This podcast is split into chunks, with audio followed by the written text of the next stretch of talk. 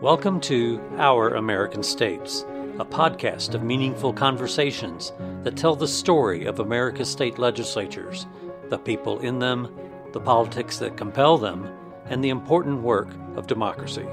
For the National Conference of State Legislatures, I'm your host, Gene Rose. In the chambers of our state capitals, debates are held often on the pros and cons of bills, amendments, budgets, resolutions, and other legislative actions. In the heat of a disagreement, argument, or debate, it can be difficult to plot a persuasive strategy that effectively articulates one's point of view while refuting the position of the opposition. With May 6th through the 10th, 2019 being Legislative Staff Week, we wanted to see what we could learn about a critical skill set, debate thinking, especially as it relates to the roughly 30,000 legislative staff working in state legislatures today. We are fortunate to have returning to our program Kurt Stedron, who is a legislative trainer with the National Conference of State Legislatures. Kurt, welcome back. Thank you so much, Gene. Pleasure to be here. So tell us, Kurt, in what circumstances would the legislative staffer use debate thinking? Well, there's a whole range of different circumstances in which a staffer may find themselves in need of a little bit of debate thinking in the frontal lobe. They may be speaking in committee and encountering some ideas or points of view that are different than their own. They may be working with other staff or legislators on negotiating the content of what might end up in a bill. They could be interacting with constituents, and obviously from time to time, those people are going to have different perspectives or points of view of things. I mean, really, anytime there's a clash of ideas, perspectives, or points of view, a staffer may find themselves in need of some debate thinking. Could be maybe they're a legislative aide or something, and they're on the campaign trail with that legislator. They could be interacting with the media, on and on and on. Even in their own departments, they may have to negotiate an issue with a coworker, and certainly even in their own personal life, this can be useful. I mean, we all have debates with our spouse or our teenagers or friends and family, Thanksgiving table type debates, and all of this kind of applies in all those circumstances. What are the key components of debate thinking, Kurt? Okay, so debate thinking is really just an awareness of the key dynamics that are involved in any clash of ideas. I mean, Sun Tzu said that politics is war by other means. Debate is just another way of settling disputes and differences of opinion through more peaceful tactics or means. So debate thinking is just being aware of all the key dynamics that are going on anytime ideas are clashing, and then applying just a few principles that make it possible. And I want to emphasize that word possible. This isn't some magic bullet or Jedi mind trick. This is what I'm going to tell you today does not allow you to just switch a person's mind from one end of the spectrum to the other, but it makes it possible to shift the thinking of another person in some kind of incremental way. It might be a very small way in that moment. It could be a medium way or a large way. And then over time, you may be able to shift from the smaller end of that spectrum to the large end of that spectrum. So there's really two, what I'll call the foundational elements of debate thinking. So those two elements are to know in advance who the debate is for and what the debate is about. And I'm going to say that again because it's so important. To know who the debate is for and what the debate is about. And that's something most people don't think about until they get into the middle of the debate, if they even think about it then. So let's start with the first one. Who is it for? In sort of formal debate, like interscholastic debate, the debate team, I was a debate coach for many, many years. When you watch the presidential debates, those kind of formal debates, what's interesting is that your goal is not to persuade your opponent. In fact, that's the one person in the room who will not be persuaded by you. In fact, your target is actually an observing audience. In the courtroom, it might be the judge or the jury. In a town hall or presidential debate, it might be the crowd. At the bar, at the restaurant, it might be the other people at the table. So your target audience is this observing party, not your opponent in the debate. And a lot of times, it's even a subset of that audience. You know, the lawyer at the Supreme Court who's just trying to convince the 5 conservative justices or the 4 liberal justices, or, you know, you trying to win points with your own friends at the dinner table as you're debating another person. So in formal debate, the focus is on the other party, this other group that's observing. But that's not how most of our debates are, Gene. Most of our debates that we have in real life, you know, you're in the car with your spouse arguing about something or debating about something. Legislative staffers walking down the hallway with another staffer and they're negotiating or debating something. In that case, there isn't this observing audience. The person that the debate is for is the actual person you're talking to. So suddenly you're not targeting an observing third party, but the person you're trying to persuade or shift their thinking is the person you are actually debating. So that's a very important thing to keep in mind, because it changes the objective, and therefore it changes your approach or the tactics that you might employ. So that's sort of the first idea of debate thinking, is to know who your audience really is, because your tactics might change depending on the nature of that audience. The second part that I mentioned is to know what the debate is about. And this is another big question that people don't often ask themselves. So let me just sort of step back a little bit and say that the difference is an opinion that we have, what you might believe is true, Gene, versus what I might believe is true, or somebody listening to that, what they, their set of beliefs. That is a very complex stew that brings us to any position or ideology that we have. I mean, it's based on life experiences that we've had that are unique to us. It's the culture that we've been raised in. Some research suggests that we have some biological predispositions to certain ideas or positions, our educational system. All these different things sort of interact together to create these deeply held core values that essentially are the basis of our belief system and create the main criteria for our decision-making going forward. So debate thinking is just simply an awareness of all this reality. And it's a philosophy of argumentation that seeks to earn the right to shift the thinking of another person. So I want to say that again, to earn the right to shift the thinking of another person. So it's not, I'm going to beat you into submission, convince you I'm right. I'm earning the right to shift your thinking in some incremental way toward a new position. And the way you're going to do that is by making the debate about that person or that audience's core values and their chief decision-making criteria. So debate thinking is really just a mental posture that always makes the debate about your opponent or your audience's needs and not your own. And this is obviously about 180 degrees opposite of what we see employed in our kind of public political discourse, because most people in that realm tend to argue in terms of their own needs and not the needs of the other. But debate thinking avoids that trap, and it makes every single debate about them and not about you. So knowing who the debate is for and what the debate is about is essentially the foundation of debate thinking. So after knowing that, who your audience is and what the debate is about, what debate preparation skills would be useful for state legislative staff? Well, first, I can't emphasize this enough.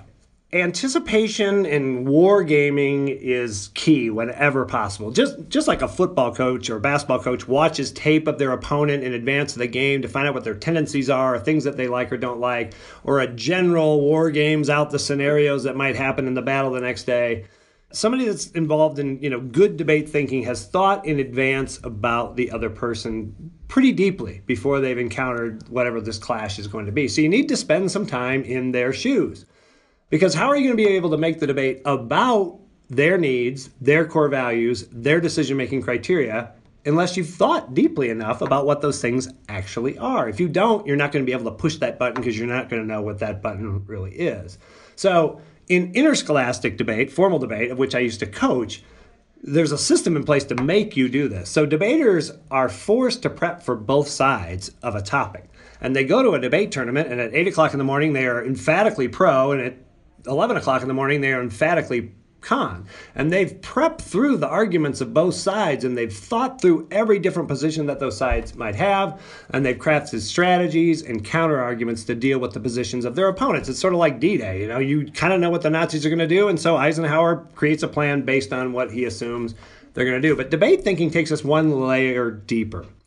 So in addition to considering the most likely arguments that our opponent might have, and arguments are really just a rational manifestation of our points of view. They're kind of the reflection of our headspace, if you will.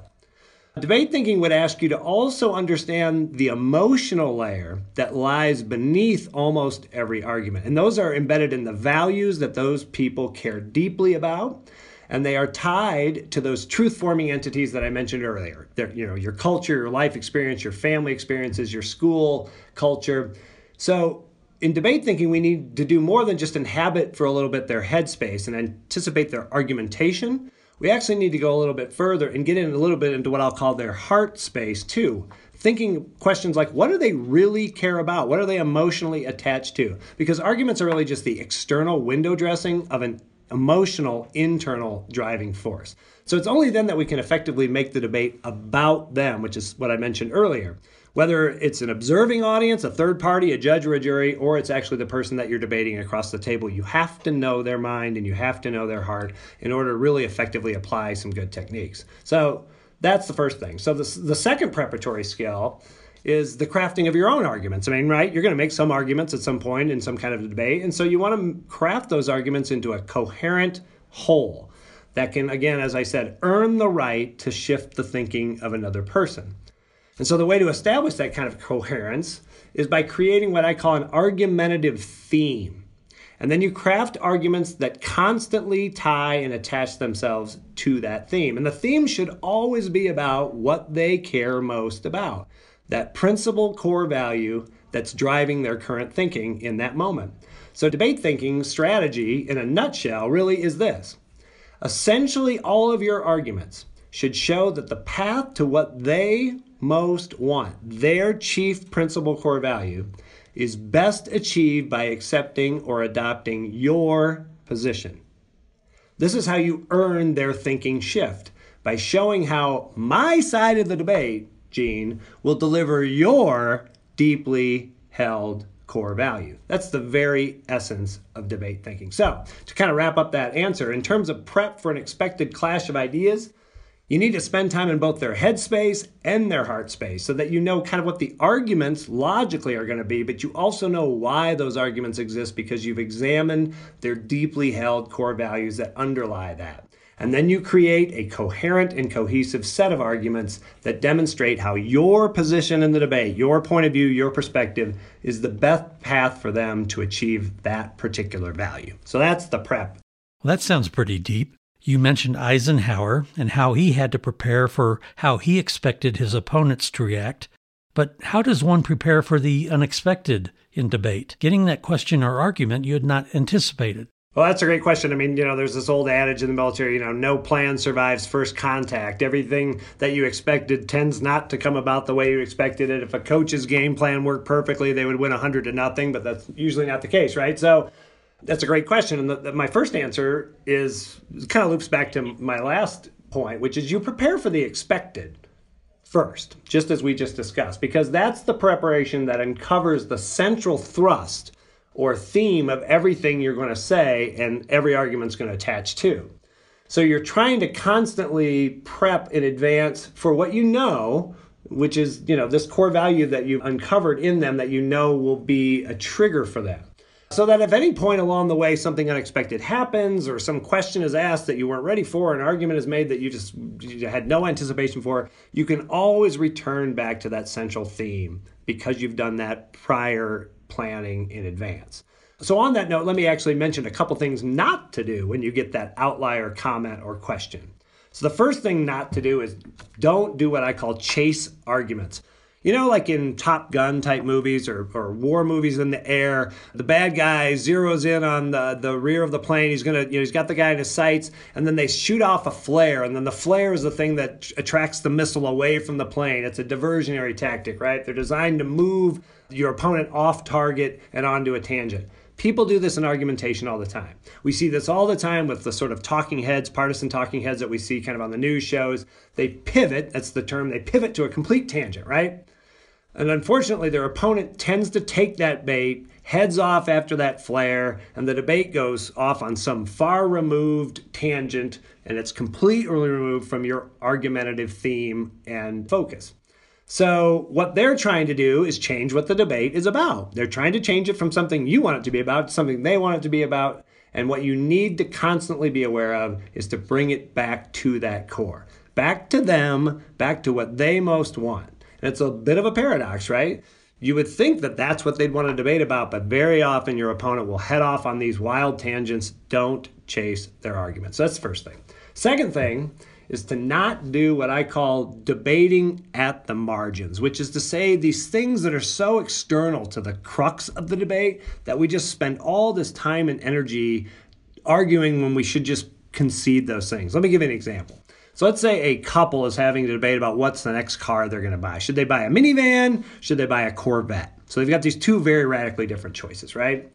And so whoever's arguing for the minivan says something like, well, we need to get the minivan because it has more storage space. Now, a debate that goes off on the margins, the opponent will, instead of just conceding that point, they'll try and counter that argument. But the truth is, the minivan does have more storage space. That person should just concede that point. They shouldn't waste energy with counter arguments like, well, we should travel lighter anyway, or we have too much junk. Don't engage in those debates at the margin. They tend to take us away from the focus of the debate, and they just waste a lot of time and energy. So on the other side of that debate, let's say the Corvette person says the Corvette is more fun to drive.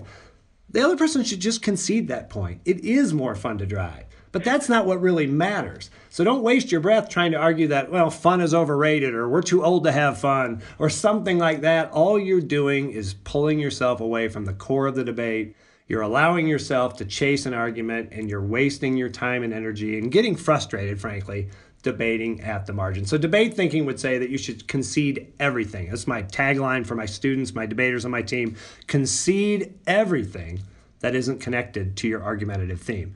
So in addition to maintaining the focus and effectiveness of all your efforts when you do that, this posture also has kind of a secondary benefit. An observing audience, the judge and jury of this debate between, say, two lawyers, will find the person who concedes everything to be more reasonable.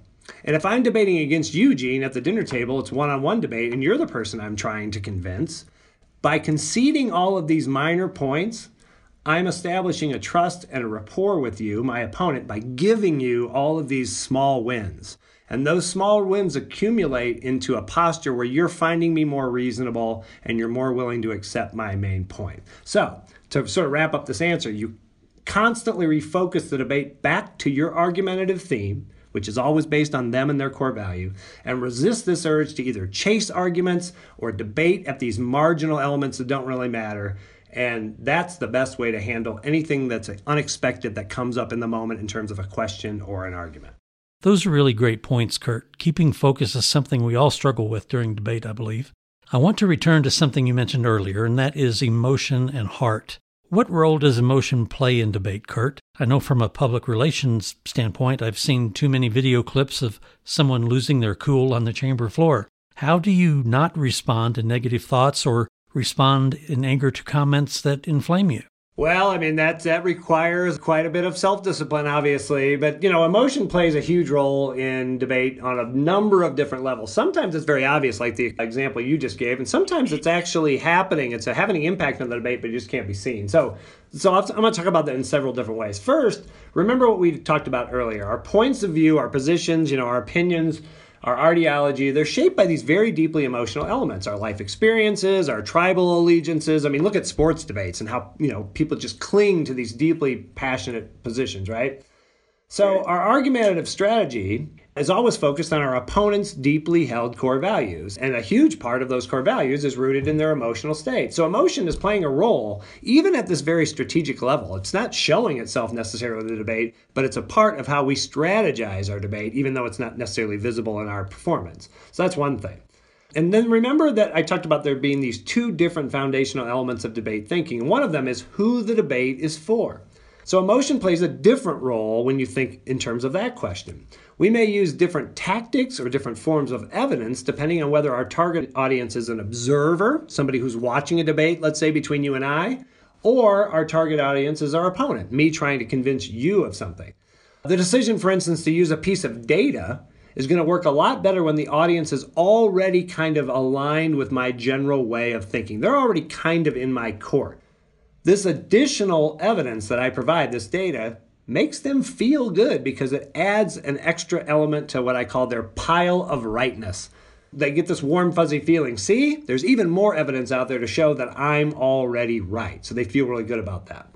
Whereas a more hostile audience, somebody that you're trying to bring from, you know, one end of the spectrum to the other end of the spectrum, is probably going to need to have a different emotional experience so that they can feel and understand and relate to their core value in a different way, or maybe through a different lens.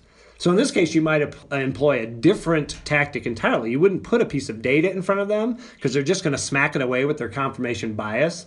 But instead, you might employ a very powerful anecdote or story that triggers an emotional response that'll shift their thinking in some way. So the form of what approach you take or what evidence you might use probably follows the emotional need that you have in that particular moment. But there's one other element that emotion plays a big point, and this gets to the heart of your question. It's often thought that how you debate, your tone of voice, your delivery style, the attitude that you express kind of in the moment, matters as much, and in some studies, significantly more than what you actually say, the arguments that you make, the content. So your attitude actually overwhelms your arguments because of how powerful our emotions are at shaping the way we react to information. I'm not going to quote this exactly correctly, but I'm reminded of like a Maya Angelou quote where she says, you know, you don't remember what people did to you or what they said to you, but remember how they made you feel. That lingers, that becomes powerful. And so the audience's willingness to either accept or reject your ideas is going to be largely determined by their emotional reaction to you in your demeanor. So now to your point about like people getting fired up on the floor or whatever, a couple points on that note. Don't be a jerk is the simplest point I can make, right? At least not to the audience that you're trying to actually shift the thinking of. I mean, it sort of goes without saying that that would be the case, and yet we see people do this every single day and then walk away surprised that they haven't gained any traction with that person they're trying to persuade. So, you know, they mistake who the debate is for, which is one of these foundational things, considerations of debate thinking. If you just want to whip your fans, people who already believe what you believe, into a frenzy, well then sure, you can be a jerk to another person and they'll kind of like that, right? But if what you're trying to do is change that other person's mindset, then your emotional tone toward them is going to be crucial. And if that's rude or jerk-like, you are just going to shut the gates down. So if your goal is to actually persuade or shift their thinking in some way, you need to maintain that self-discipline of being calm and reasonable because emotion begets emotion, both in a positive and a negative way. If I'm interacting with you in a warm and compassionate and empathetic way, you're going to tend to reciprocate that back to me. And if I'm interacting with you in a hysterical and upset and agitated way, you're probably going to reflect that back to me too. So it cuts both ways. And if you really want to shift their mindset, you've got to make sure that your emotional tone toward them is in the right place. Because the irony is, if you don't do that, if you lose your temper, if you lash out, if you in any way communicate sort of negative energy, what you're going to find is at the end of the debate, you've actually lost ground. You've actually given up ground. They have dug their heels in even deeper than they had when you first started talking to them, and you are worse off than you were if you just never had a conversation with them. And then the last thing I'll say, in terms of emotion, is to constantly express empathy for their position as much as you possibly can, and use what I'll call emotionally intelligent language as much as you possibly can as well. Things like, I hear what you're saying, Gene, or I agree with that point. Actually, you make a good point there. Or, it's understandable that you think that, or this particular line of thinking that you're expressing is valid. The more I can constantly reinforce that with that language to them, I build trust and rapport because I'm sincerely communicating my agreement with some of the parts of your arguments, everything that I can possibly agree with. Remember, I talked about concede everything that's not the core of the debate, and that makes them feel better. And that makes them feel better about you, and it makes them feel that you understand them, and you've at least established some kind of mutual common ground that you can help move that needle a little bit. So the bottom line is that emotion plays a role at every single level of debate, whether it's determining their defining core value, whether it determines the type of appeal you're going to make or the type of evidence that you might use in a given moment.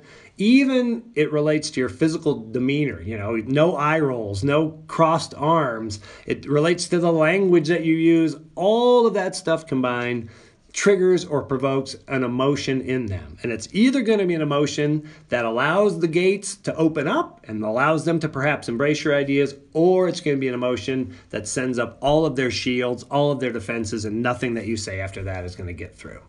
You've certainly given us a lot to think about, Kurt, particularly for state legislative staff.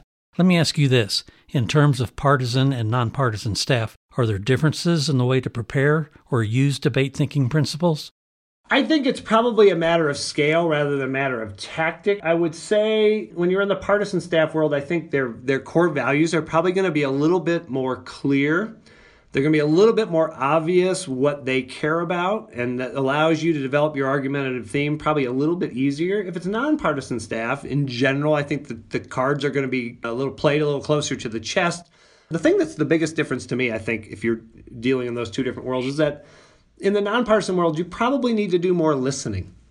Instead of locking and loading your mouth with the next statement you're going to make, I think you need to do some real active, reflective, and sincere listening when they are speaking, because when they're speaking, you're going to have to parse through their language to really dig down and find out what things matter to them, what core values are driving their belief system and therefore driving the criteria that they're going to use to make whatever decision they're going to make. So I think the biggest difference might be that one group tends to wear things on their sleeves a little bit more than the other, and that listening, while it's important obviously in both scenarios with both groups, it may be even more important when you're trying to really tease out what somebody wants and they're not inclined to let you know that. And finally, Kurt, I'm sure we have those listening who have the job of helping prepare legislators for dialogue in committees, floor debates, public meetings, so forth. What's the best way for them to share these debate principles and perhaps do some training for their bosses? Well, one great way would be for them to share this wonderful podcast, Gene. That would be, if they can hear this and they get it right from the horse's mouth. But probably the best way that staff can do this is the way that, most people communicate any kind of posture to another person, and that's by modeling it themselves in their own interactions with legislators or other staff, in the way they debate. If they use these principles and they conjure up these ideas of debate thinking, I think that becomes a model for others to follow. And sometimes while you're doing that, you may step out of the character and even annotate from time to time what you're doing. The same way a parent, models of behavior to a child, or a teacher models of behavior to a student. Sometimes you have to stop and say, do you see what I'm doing here? Do you notice the question I've asked? Do you see that I've got this argumentative theme? Do you notice that my arguments are cohesive and wrapped around that theme? Do you see that I'm really trying to connect to a central core value and not really flying off and chasing every argument or debating at every margin? So I think the modeling of behavior is always going to be the most powerful way to communicate a mindset and philosophy and set of practices that's really effective in this particular realm. We've been talking with Kurt Stedron, a legislative trainer for the National Conference of State Legislatures. Kurt, thanks so much for sharing your expertise with us. Thank you so much, Gene, for having me. I appreciate it. And that concludes this edition of Our American States. We invite you to subscribe to this podcast on iTunes and Google Play.